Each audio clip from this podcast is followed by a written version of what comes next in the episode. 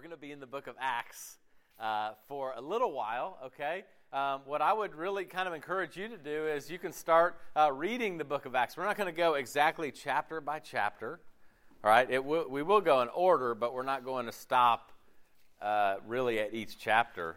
Um, and I'll kind of let you know about how, you know, what we'll be going to next and all of those kind of things.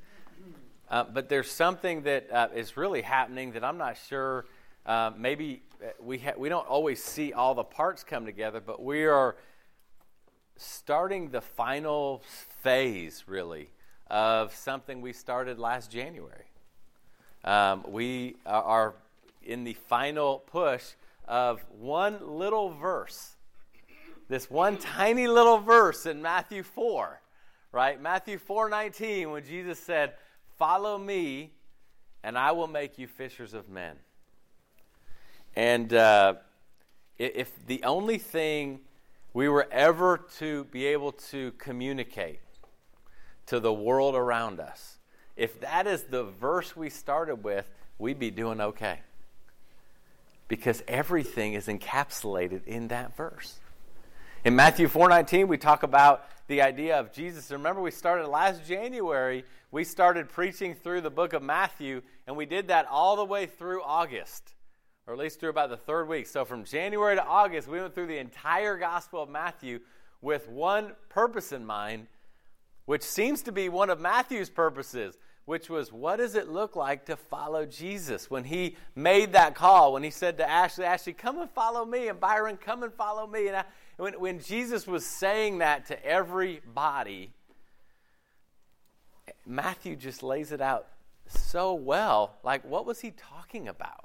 What does that mean? Because you want to know what? When we hear that today, it's really easy to just hear it through kind of a, um, a filter of the world, I think. Like we do live in a fairly, you know, in the southeast, eh, we all know that, right? I mean, this is kind of the Bible Belt. It's really easy to hear something go, I've heard that my whole life. I already know what that means. Like, I don't need to learn what that means anymore. Like, I know what that means. It means go to church every week and be a good person. That's what that means. Except, you know what's interesting is when you read when you read the scripture and just just plainly read the Bible, there's very few times that Jesus said, "Really, all I want you to be is a good person." All right? He says, "Follow me." Not just now. Here's the thing, okay? And this is, I know a, a few of us in here. You've been disciples for a while, for a long time, okay? And sometimes easy to forget. Follow me doesn't mean just Jesus being added to our lives, but that he becomes our life. Like, like that's different, okay? I mean, when, when we just add Jesus to our life, life becomes more complicated, doesn't it? Like it becomes more busy. It's like, hold on a minute, I've already got so much going on in my life. Now you want to add a community of faith onto that? You mean now I've got to be an apprentice of Jesus? That takes time. Right? That takes time together. Here's the other thing about it, too. It's funny. Jesus didn't really teach just individuals how to do it individually, right? It takes time for us being together. And so th- there's that as we read Matthew 4:19, I love it because it's so rich because you're going, hold on, follow me. Not just add Jesus onto it to an already busy life, but that he becomes our lives. And then I will make you. All right? It, it's that idea that we've really spent the last few months talking about from the transformation from the inside out, right? Because isn't it much easier to just try to change your behavior? Yeah. Like, isn't that how we even try to help others? Like, like for instance, like let's say we'll take Riley. Riley doesn't ever have bad behavior, so we'll use Riley as an example, okay? no, no, no, no. I'm just saying, okay. I'm gonna start a new year. He's never had any bad behavior in the last hour, okay? But, but here's the thing is oftentimes what ends up happening, especially in the Christian world, is, is, you know, let's say Riley shows up to group of three or he's hanging out in the fellowship or something, and he says, you know, uh, man, I've really just had a bad attitude towards my parents. I don't study my Bible and, you know, just kind of that. A lot of times what we do is, well, let me help you change your behavior. All right? Instead of like digging a little deeper and going, hold on a minute, dude, what's going on? Like, because if you say we're following Jesus, that's not compatible with not being like obedient to your parents or respectful to your parents. Or if I say I follow Jesus, who he himself, right? He said, I'm the bread of life, but I don't feed on the, on the bread that He's given me, on His Word, right? Then the issue is like, you could change your behavior, and Riley could live his whole life having just ridiculously just legalistic quiet times where he just he reads doesn't change does it so people get off his back and that's behavior change but what's cool is jesus says no actually like i'm going to work from on the motivational level even like i'm going to dig into areas of our lives and he does that right he digs into the areas of our lives that we're not super comfortable with to go hold on a minute but but we've got to do that in order for there to be change, okay? And it isn't just like supernatural, like it's just not the Holy Spirit doing something. When Jesus said, I will make you, I will create this in you, I will, I will create you to be this kind of person as you follow me, it had so much to do with Jesus' teachings, right? It had so much to do with his example. See how important it is when we read the Gospels and go, wow, how do I treat people? That's, isn't that the, the big question in the world today? Like, how do I treat people who live this way? Or how do I treat, how do you love people who, man, they're, they're not really glorifying God, or they're not really, you know, acting in the right way, or they're not living a lifestyle that I agree with? How do I do all that? And it's so funny because Jesus did all that. He interacted with everyone. And, and it's so funny that we're asking a question that Jesus, like, if you just followed me, and you really were okay with how I did ministry, we would have the answers already, okay? But sometimes we make even the Gospels kind of, they, we clean them up a little bit, right? I mean, when we think about Jesus with the woman caught in adultery, like we think of that in like such a G rated Veggie Tales version, you know? And, and, the truth of the matter is, is in, in, in our context, oftentimes we would go, boy, I don't know, man. I mean, we got to kind of keep people at arm's distance because what would the world say if they saw Christians interacting with a woman caught in adultery? Or a Samaritan woman who she's been married four times, but now the man she's with, she's living with. Okay, I mean, you're talking about certain things homeless people, the poor, the, the, the just mentally ill, all of these things. Jesus interacted, and it's so funny that when we follow him, we're changed oftentimes by watching his example, right? I don't know about you, sometimes it's hard in today's world because sometimes if we're listening too much to what the world is going to say about the church, we're going to not do what Jesus did. That's really important to keep in mind. If I'm more worried about, like, hold on a minute, what are people going to say? I'm going, hold on a minute. If I'm loving people, the world can say whatever they want. All right? But th- that's part of how he made us and changed us from the inside was the example that he showed with how he interacted with people, right? So we have follow me. I will make you, right? And really, we spent the majority of the last four months looking at one aspect of discipleship, and that's loving well. Because we understand in the scriptures that if we don't love well, it doesn't matter what else we do following Jesus, it really won't matter, right?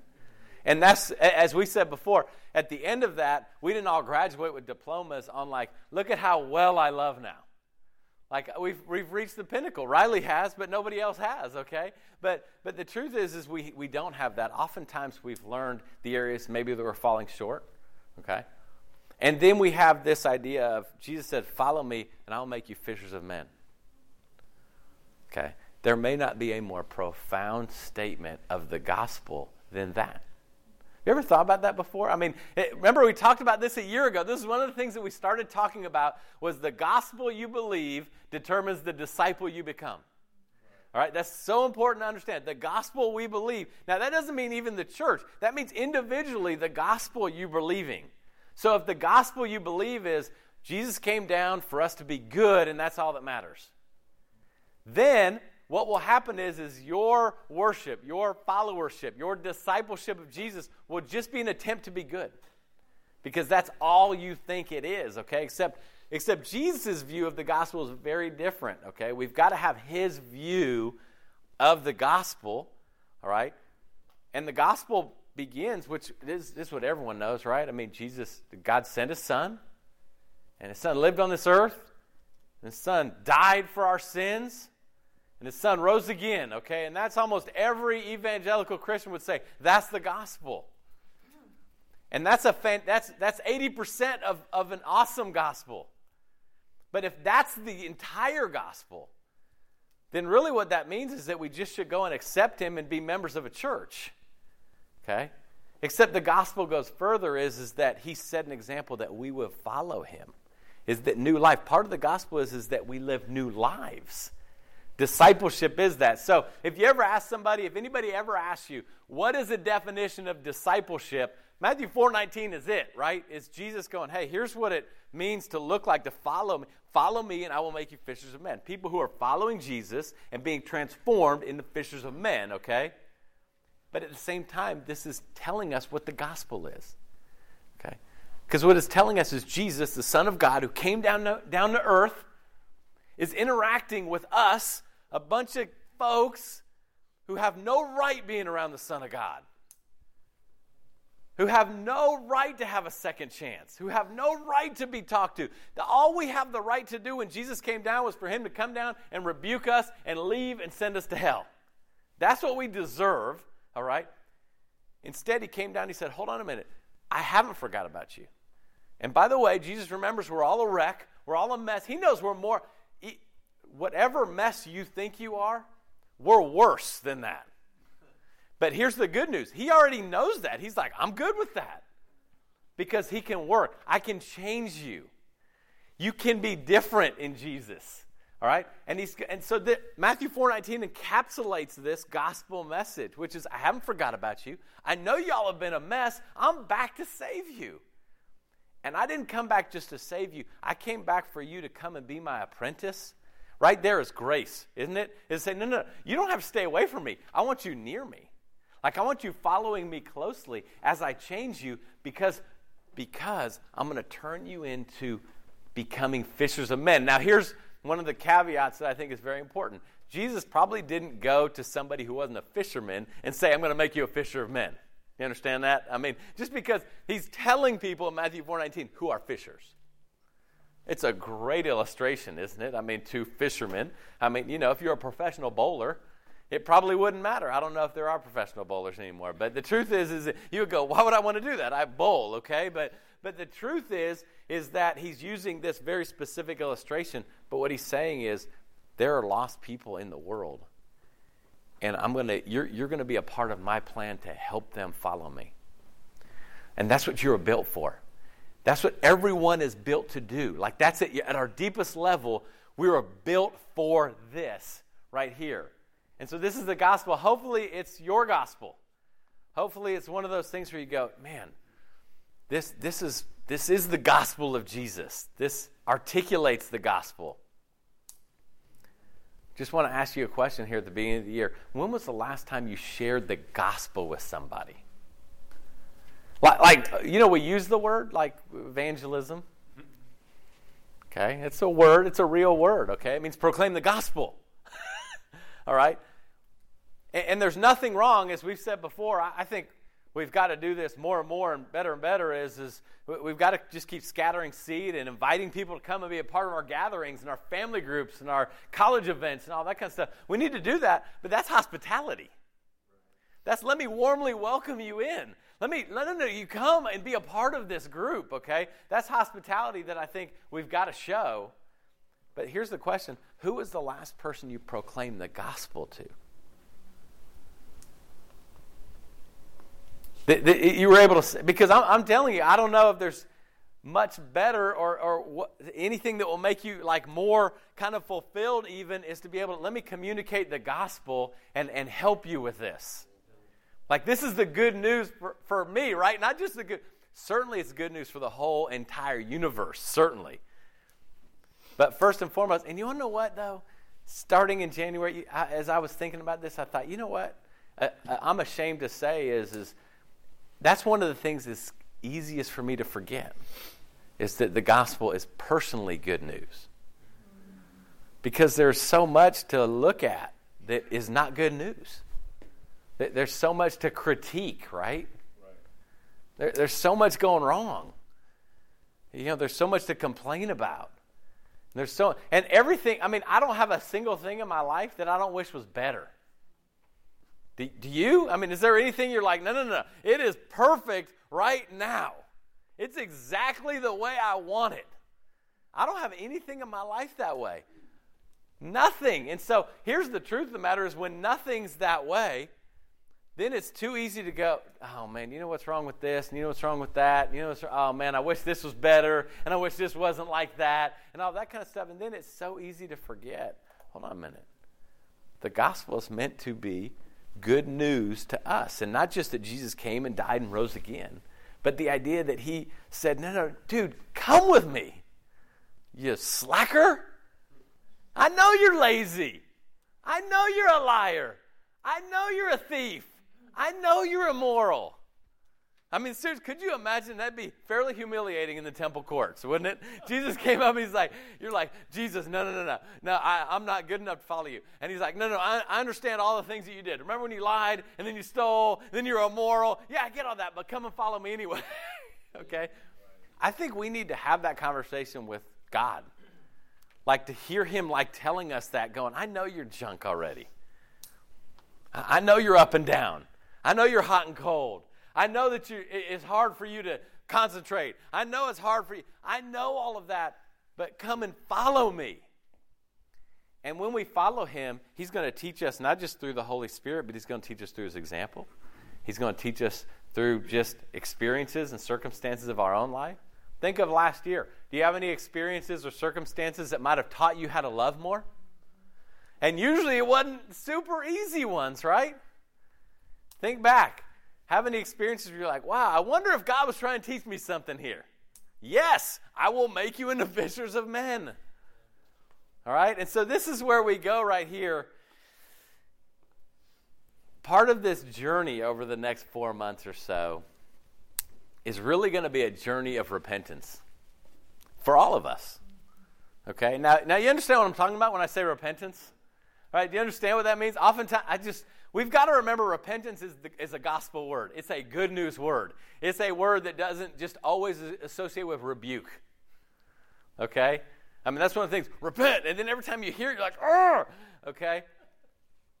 But it's so funny that this is one of the things that Jesus actually said before he said, Follow me. He said, Repent, for the kingdom of heaven is near. You think he was just screaming and yelling at him? I mean, maybe he was. I don't know. I'll, i guess I'll be judged for that one day. He'll go, no, Keith, all the times you preach that, no, I was furious with those people. okay? But it just doesn't seem to be Jesus' MO. Seems like repent. And, and again, it's that like made up word in our mind. It's not a made up word. Repent is real. But I mean, what they would have heard, which is like, stop thinking the way you're thinking. Think different than you normally think. The kingdom of heaven is near. Think differently. And so that's going to be really important this section of being becoming fishers of men, all right, is this going to be a journey of repentance, okay? Because we're going to be tempted in a couple ways. That one of the first and foremost ways is I already know what that means. I already know what that means. Be a fisher of men. You go, you go through seven Bible studies, you baptize them, and they learn how to sing all the songs we sing. of course, that's what Jesus meant. Because clearly, when we read the Gospels, that's what he did. right?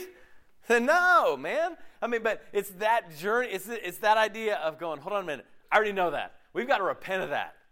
And just start at like, no, Jesus, I'm your apprentice. Like our prayer time should be teach me. Our talking and, and helping one another is, hey, help me do this. Right? Help me with all these things. Second temptation in our journey of repentance here, okay? Second temptation is I'm a disciple already. I must be doing it right. Like, like this message is for people aren't, aren't disciples yet. Like they're going to have to learn how to do this. I must be doing it right. Right? And, and I just want us to repent of that just because, uh, man, you know what? I, there are so many things I know many of us in here are grateful for. Is I, I'm really grateful that I had people in my life who taught me the Bible and, and who taught me true doctrine and who taught me the life of Jesus and who ta- I love that. But I'm going to tell you what, man, as I get older, I I veer so much more in my heart more heavily towards just like grasping onto right doctrine. Like, oh no, I mean because the doctrine I have is is correct, uh, therefore then I must be doing everything Jesus wants me to do. And, and that isn't the case. That's not what I, what I read in the Bible either. Okay? Doctrine's a good thing, and it's an important thing.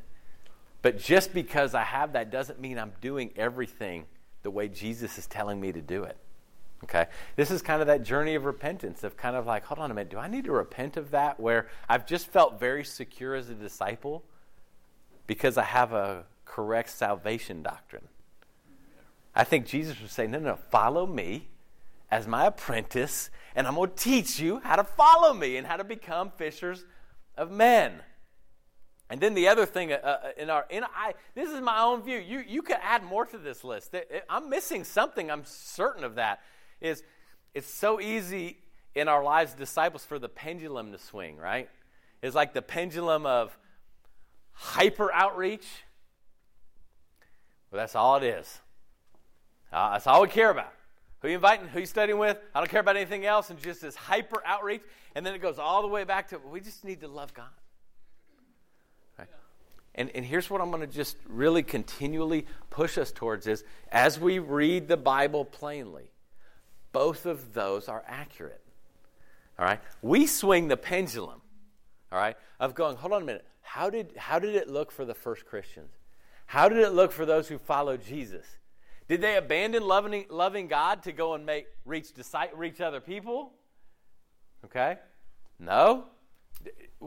We, we've got to find out like all of this comes together okay? And so what's a little bit difficult is as we've broken it apart some of you guys have played sports before okay? Um, so i was watching a florida state basketball game uh, a few weeks ago. They were playing university of north carolina and i've never seen a worse free throw shooting team in the world ever I, I mean i think they were trying to miss free throws okay but in, in a basketball game shooting free throws is important you can practice all day shooting free throws but there's more to the game, right? And then you have to practice how to defend. And then you have to do, no matter what you do, no matter what sport you play, you can break it up into its segments. But then you have to come back and see it as a whole Okay? That's what we're doing with Matthew 4:19 is we've talked about follow me, right? That's a little segment. We've talked about I will make you. There's a little segment. Fishers of men, there's a little segment. But all in all, we've got to see them. This is the whole game, okay? It's not like, "Oh, do I stop following him now? Do I what about him? Did he already change me? What if he didn't do that?" No, no, no. This is all happening concurrently. We've broke it down into segments, okay? Let's turn over to, to, the book of Acts, okay? And so I just want you to remember that because I don't know, I'm a visual guy. Like I picture things in my head. And as I picture it, I'm going, it's very easy for me to go, okay, there's a segment up there that's follow me. And I'm going to try to do that for most of the day. And then there's a segment of he's going to transform me from the inside out. And I guess that's my quiet time. And I'm going to try to do that too. And then there's a fisher of men. And I'm going to have to figure out where that fits in. Um, and there's all these segments instead of, no, no, it's this one, it's this whole thing. It's all happening, all right? And we're going to we're going to talk about that more and more. But we are going to start here in the book of Acts, okay? Now I want you to ask yourself a question. The, the book of Acts, right? It's the history of the first century church, isn't it? It's a history of the first century church. Sort of. I hope this doesn't really cause anybody to stumble. it's the history of a small portion of the first century church. Sometimes we look at the book of Acts and we say, this is every Christian everywhere. Well, certainly we know that can't be the case because at Pentecost there were 3,000 disciples. There were people in Jerusalem that did not live in Jerusalem. And they were baptized and they went off and we don't know what they were doing. They went off to Crete and they went off to Africa and they went off to other parts of the Middle East and Asia. We have no idea what they were doing. Are you okay with that? You okay that the book of Acts is not a complete, like, this is a every, no, no, no, no. It wasn't, okay? And just be okay with that. The Ethiopian eunuch, all right, he was gone. We don't know where he went. I know we have some history and some stories about what he may have done, all right? But this is a small historical understanding of what the early Christians did after the resurrection. Okay? The second thing, sometimes in our reading of the book of Acts, is we feel like if they did it, we should do it too. Some things that's true. Some things that's true, okay? When we see their theology coming out, when we see like their, their discipleship coming out, of going, oh, yeah, yeah, yeah, we should do that. But when we start looking into their methodology, it really doesn't talk a whole lot about their methodology. It'll say something here and there. When I say methodology, I mean sometimes we'll go, well, um, they met in the temple courts every single day, so, so we should go find some temple courts. Well, I think they met in temple courts because they were in Jerusalem and they were Jews. that doesn't mean we have to go and, and, and do that exactly the same way, okay? Is I don't know exactly how the Ephesian Christians gathered on Sunday morning. I, I don't know. I mean, some say they gathered in houses, some say in the Hall of Tyrannus, some say in different places. I think they, people gathered. You know, I think sometimes if we get caught up in the methodology, and that can happen sometimes, go, no, no, if the first century church did it, we have to do it that way. Well, something else happened in the first century church too that wasn't so good. Do you remember what that was?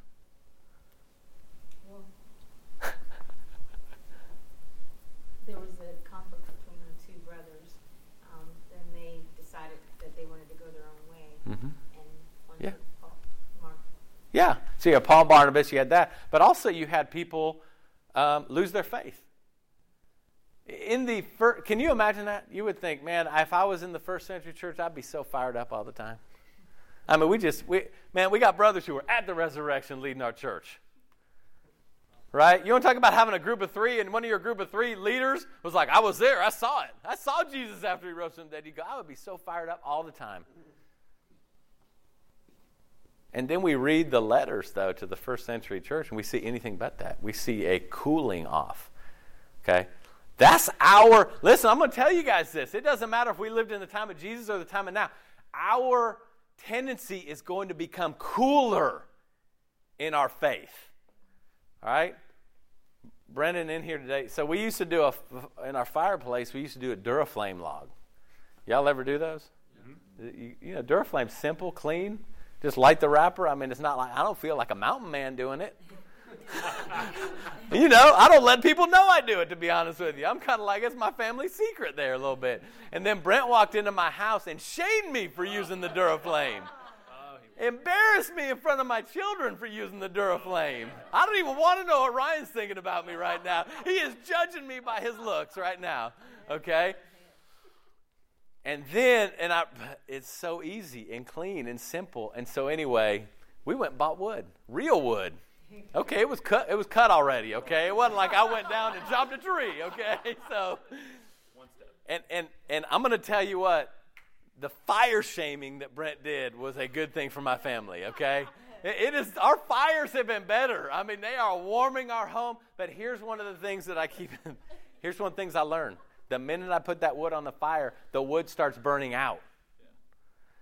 I have yet to light a fire in there, and there have been some fantastic fires in the past three days that have been like, woo. And you want to know what it lasts for? Like, and then all of a sudden it slowly burns out.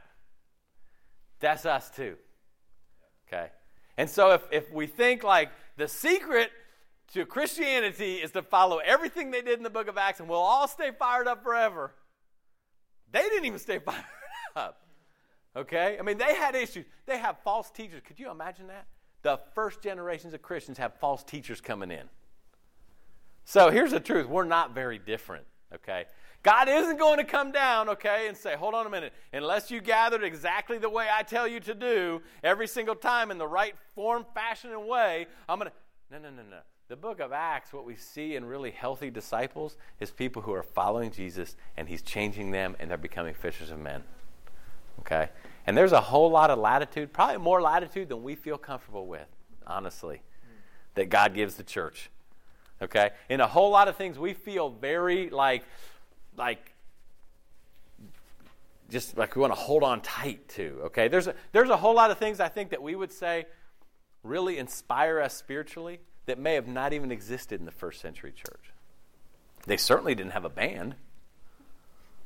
I mean, maybe somebody plucked an instrument or something. That's great. That's, you know, that has nothing to do with instrumentation. Somebody probably pounded on something to make a drum or something like that, but, but it wasn't like a, there, there probably wasn't some kind of, there certainly wasn't contemporary Christian music. You know, they couldn't just go on the internet and just listen to like, oh man, if I could listen to a great sermon every single week, then I'd be doing great. I'm going, they didn't have the internet yet. I don't know if that's a surprise to you or not. I'm not the smartest guy in the world, but I'll throw you a nugget every once in a while, you know? But they couldn't think about all the things that they couldn't do that we do, and oftentimes think, man, if if I didn't have these things, you know, they didn't even have the Bible in New Testament form. like, how'd you get all excited about Jesus then? Because one of the things that people would do is they would just write down things about Jesus. What if your buddy just passed you over and said, hey, hey, there's these 20 things. I met this guy. He told me 20 things he saw Jesus do. And that's what you had to kind of hang on to. You're like, oh, Jesus said that. That's kind of what it's like, okay? And they're reading Old Testament and all those kind of things. But so the book of Acts, it's really important that we get an idea as we go in reading it, or we're going to have maybe some unhealthy expectations of the book of Acts. Like we're expecting something that isn't in there, or that we expect to maybe do some things um, that, that they did that we don't have to do or we don't need to do or something like that. So we're going to start in Acts chapter 1. Um, again, just from a contextual perspective, I know this is just beating a dead horse, but I think it's really important to keep in mind a historical book simply is that it's relating events of the people that lived at those times and what they did. Okay? That, that's just really important to understand. so, what we have here in verse 1, uh, Luke, who wrote this book, old physician, Dr. Luke, giving us the book of Acts here. And, and in verse 1, he says, I wrote the first narrative. He, he says, Theophilus. Maybe that's a person, maybe it's a group of people. I don't know. I wrote the first narrative, Theophilus, about all that Jesus began to do and to teach until the day he was taken up, after he had given orders through the Holy Spirit to the apostles he had chosen. After he suffered, he presented himself alive to them by many convincing proofs, appearing to them during 40 days and speaking about the kingdom of God. All right, so for 40 days after the resurrection, Jesus came back and said, Guys, we, I, there's a few things I need to teach you that I had to wait until after I died and rose again for you to even get. That's pretty cool right there. I mean, you're thinking, hold on a minute, you had to, everything you taught, you had to wait till after to teach us? Yes, I did, okay? And he says, while he was together, he commanded them, don't leave Jerusalem. Wait for the Father's promise. This, he said, is what you heard from me. He said, John baptized with water, but you will be baptized with the Holy Spirit not many days from now. So when they had come together, they asked him, Lord, are you restoring the kingdom to Israel at this time? I want you to just stop for one second. Sometimes this is, a, this is a question we do need to stop at, okay? Far too often, we think Jesus is esteeming a, a, a theologian style of faith. Like that, what we oftentimes we think Jesus will be happy with me when, when I understand the deepest theology out there. Like he's going to be so impressed and so happy with me, okay? When, when I learn all about these, all the funny words and the big theological sayings and all that kind of stuff. And, and, and, and here's what I have to say about this is they just asked him a question that I think Jesus could have just gone, I just wasted three years on y'all. You're asking me that question? After three years, okay? I just stopped because maybe this does nothing for you. This helps me, okay? Because I look at it and I'm like, in my mind, oftentimes I think, Jesus is, is, is wanting me to get things at a certain pace, and certainly he does, okay? But I'm scared to ask a stupid question sometimes, okay? I'm just scared to ask certain things because I'm afraid people are going to go, How do you not know that? And, and that, that must mean something about who I am as a disciple. All right? And these guys are like, So, Jesus, tell us. now Israel will be restored. And he's like, Really? I'm done with you guys. Let me go find someone else, okay? But he doesn't, okay? He just says, Listen, guys, it's not for you to know times or periods that the Father has set by his own authority. But you'll receive power when the Holy Spirit has come on you, and you will be my witnesses in Jerusalem, in all Judea, Samaria, and the ends of the earth. And if you want to just an outline of the book of Acts, there it is right there. Okay? He says, You're going to be my witnesses. Same word as martyr. You're going to be my witnesses in Jerusalem, Judea, the surrounding area, Samaria, and all the ends of the world, all the Gentile world after that, okay? And that's the outline of the book of Acts right there, okay? And then Jesus, it says after in verse 9, he said this, he was taken up as they were watching, and a cloud took him out of their sight, and while he was going, they were gazing into heaven. And suddenly two men in white clothes said, Men of Galilee, why do you stand looking up into heaven? This Jesus who's been taken from you will come in the same way that you've seen him going into heaven. Then they return to Jerusalem. So here's the deal is let's stop right there. Let's say that were to happen to us, okay? And Jesus comes down and he says, Hey, listen, tell me, ask me all your dumb questions. Okay, and I won't even get angry about it. I'm just going to kind of prod you along, okay? And then he goes up, and we're sitting there, and, and everybody's just like this. That was great. That was six weeks of awesome, wasn't it? 40 days of great teaching from God, who is Jesus, who was rose from the dead, and he's like right in front of him. And you think, what better teacher could you have, too, right? A resurrected Jesus. okay? And there he is, and there he goes. Now he's gone, and we're sitting here. What's the first thing we do? I want you to just think in your mind. You may do something else, okay? But what's the first thing you're going? Hold on a minute. Okay. Now remember. Remember, he told us. It, it, they're not going. Remember Matthew 28, but they're they are saying. You remember what he told us?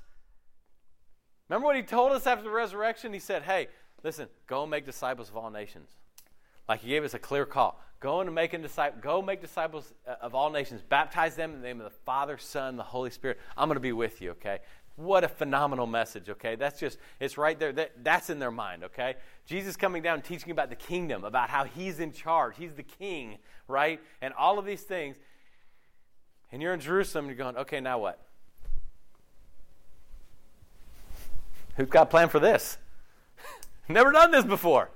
There's no website you can go to. There's no book. You can't call Jim Putman up. You can't call Douglas Jacoby. You can't go somewhere you're going, okay, what do you what do you do? I want you to think about that. What would you do? Okay, great. See, you know, got some laundry to do. Certainly they did. I'm not getting on laundry. You got to do laundry. Okay? But what would you do at that moment? It's so important for us to enter into history go, what did, to learn what they did. Because the truth of the matter is, is they didn't have church in a basket. They didn't have like, it's already like what to expect and how to do it. And this is what should, there was no strategy. Okay? It's interesting. We live in a strategic world, don't we? Is let's come up, the best plan is what's going to be best for the church, right? Like, let's have a plan. Except it's very interesting is, is I don't know if any human being could have planned what was about to happen. I think that's where we mess up sometimes. I'm a strategist. I like to do strategy, okay? But I think that's where I mess up more, more often than not. Because there's no way that guys would sit down in some room somewhere and start strategizing about how the kingdom of God was going to come to earth and it was going to happen with what we read and we'll read next week in the book of Acts in chapter 2. There is no human being that could go and go, hey, you know what would be awesome? Is if we could just have some mega miracles come down and people, I know, okay, John, they're going to they're gonna say you're drunk in the morning, but you just got to take that one for the team, okay? Listen, there, there is no strategy. I want you to read what they did, okay? Then they returned to Jerusalem from the mount called the Mount of Olives, which is near Jerusalem. It's a Sabbath day's journey away. When they arrived, they went to the room upstairs where they were staying, and, and all the apostles there, and all these were continually united in prayer, along with the women, including Mary, the mother of Jesus, and his brothers. Okay, they have a problem with lists in the Bible sometimes. They're like, all these guys, that's who did it. Well, and all these people too, and all their children. okay, so there were a lot of people there. What I'm saying is, it just wasn't the apostles. It just wasn't Mary because she was the son of Jesus or the mother of Jesus. It was like, no, and all your brothers. It sounds like, no, no, no, y'all come on in. This is what they did first. They, said, We don't know what to do. And you know, when it comes to becoming fishers of men, do you know what to do? Like right now in your life, I'm talking about in your workplace, like in your home and in your neighborhood. Do you have like a. Here's the truth: this strategy is one is fine, but the truth of the matter is, is oftentimes we're like, I don't even know where to start. I, I, don't, I don't know what to do. Here's what we have recorded of these guys what they when they didn't know what to do. This is what they did. And he didn't just say they just went and had a prayer time. What's it say? What's the word? Continually was like, listen, we may be messing everything up, but God can't get mad at us if he sees us praying all the time. okay? We may not understood a thing he said, but we're going to keep praying to him. Okay? And I don't think we can move forward at all. In, in Jesus' sense of being fishers of men, there is so much in that process that it's out of our control. Because here's what Jesus messed up on. okay?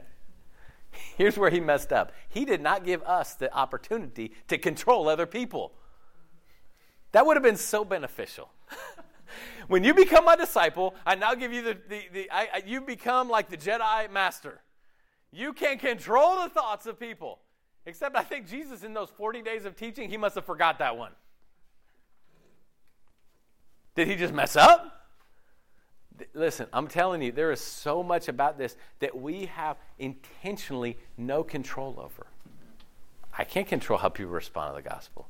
I can't control. Uh, I, listen, here's the truth I have a hard enough time controlling me. And you probably have a hard enough time controlling you. All right? And so the idea that Jesus didn't allow us, but he said, go be fishers of men. He put something on us that we were like going, really? I can't. Pray continually together. I want to tell you something that's been one of the coolest things the past few weeks is, is Byron has called me a couple times. I was picking up Reese one day and I was in line and Byron goes, I'm calling you because I want to pray for you. And I said, Well, Reese just hopped in the car. He said, Put it on speakerphone, I'm going to pray for him too. And so me and Reese are driving along, and Byron's praying for us. And it was one of the coolest things in the world, man. I mean, I was like, this is awesome. Reese loved it. I mean, it was the, the and and Byron has done that. Like he calls and like, hey, what's going on? Nothing. Can I pray for you? Right now, I want to pray for you on the phone. Oh, man, that is awesome. I don't do that. I'm like, I'm doing that, okay? I mean, that is phenomenal. I think if we try to like navigate the history of the first century church and become fishers of men and do all these things, but we neglect the very thing that they thought was the most important thing, I don't know if we're going to really be on the same track. I don't know if we're really going to be getting it like they got it, okay? And so that's that's the takeaway. Here's what I want you to do, okay? There's three. I want you to go home and read these three prayers, okay, in the Bible. I want you to read uh, in Matthew 9, okay? Matthew 9 is where Jesus sends his guys out and he says, Ask the Lord of the harvest. Okay, that's a simple one. That's like an easy one. Because my goal is this I want you to read the times in the Bible when people are praying. And oftentimes, the, the quality of our prayer is very self focused, meaning like, inspire me, fill me, change me. These are all fine, okay? There isn't anything wrong with that. But when I start reading the prayers of the Bible in terms of, hold on a minute, if Jesus was about discipleship and about moving forward, about becoming fishers of men, these prayers are about equipping us to go out and become fishers of men. Like, are my prayer times, am I praying in a way that is, that is when I'm done praying, I'm, I'm ready to go and do this? Am I praying about my fear and my insecurities? And am I praying about even all the requests that God says, hey, tell me your requests? Because listen, you've got to go be fishers of men, and I'm going to take all that stuff from you. And you don't have to worry. You can come and pray to me because, listen, if you're anxious and worrisome, it's going to be really hard to make disciples, okay? And Matthew 9, Ephesians 1, okay? And uh, uh, let, me, let me tell you the verses of those. I just wrote Ephesians 1 on here. But uh, Ephesians 1, uh, verse 17 through 19. Ephesians 3, 14 through 19. Okay. And I want you to go and read those, but read them in the light of Paul praying these for people who are going to be fishers of men. Not just to have a better life today, not just to do life better today, not just to get along with my boss better today, not just to get along with my wife better today, not just to make me feel like more Christian today, but that there's a direction to how we pray. All right? And, and, it, and this is what I see more and more and more, okay? Prayer is greater than strategy. Okay? Here, here's one of the things I, that, that I want us to be better at this year than we've ever been is being warm and welcoming and hospitable and inviting everyone we talk to to gather with us. Whatever that gathering is. I mean, whatever your family group, over to your home for dinner, Sunday morning, midweek, cross training, whatever it is, that we, here's, what if everyone in the city of Clemson and Pendleton and Central had had a warm invitation to come to be a part of something we're doing? And that invitation may start out with just dinner at your home. But that everyone in this part of the world, all right? I, I want us to do that. I want us to be great at that. But that's just that, that's kind of the starter for being able to proclaim the gospel. Because our real goal is saturating our communities with the gospel. Saturating the people groups God has put, put us in. That may be a small group at work, it may be a small group at school, it may be a team, it may be something like that, and going, man, how am I doing? This is the question we're going to hear over and over and over again is Jesus asking me and you, how am I doing loving the people he has given me to love?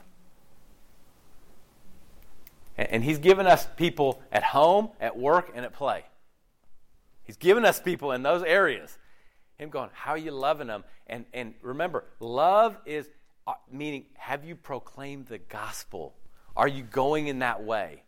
Are you, are you getting to know them? Are you being the servant? Are you being the follower of Jesus? Okay? But prayer is greater than strategy. All right? Let's follow Byron's lead on that, okay? Of that idea of just calling people up and going, Can I pray for you? Can I pray with you? Praying together, not just in our family groups, just because we better do an opening prayer. right? But really like calling on.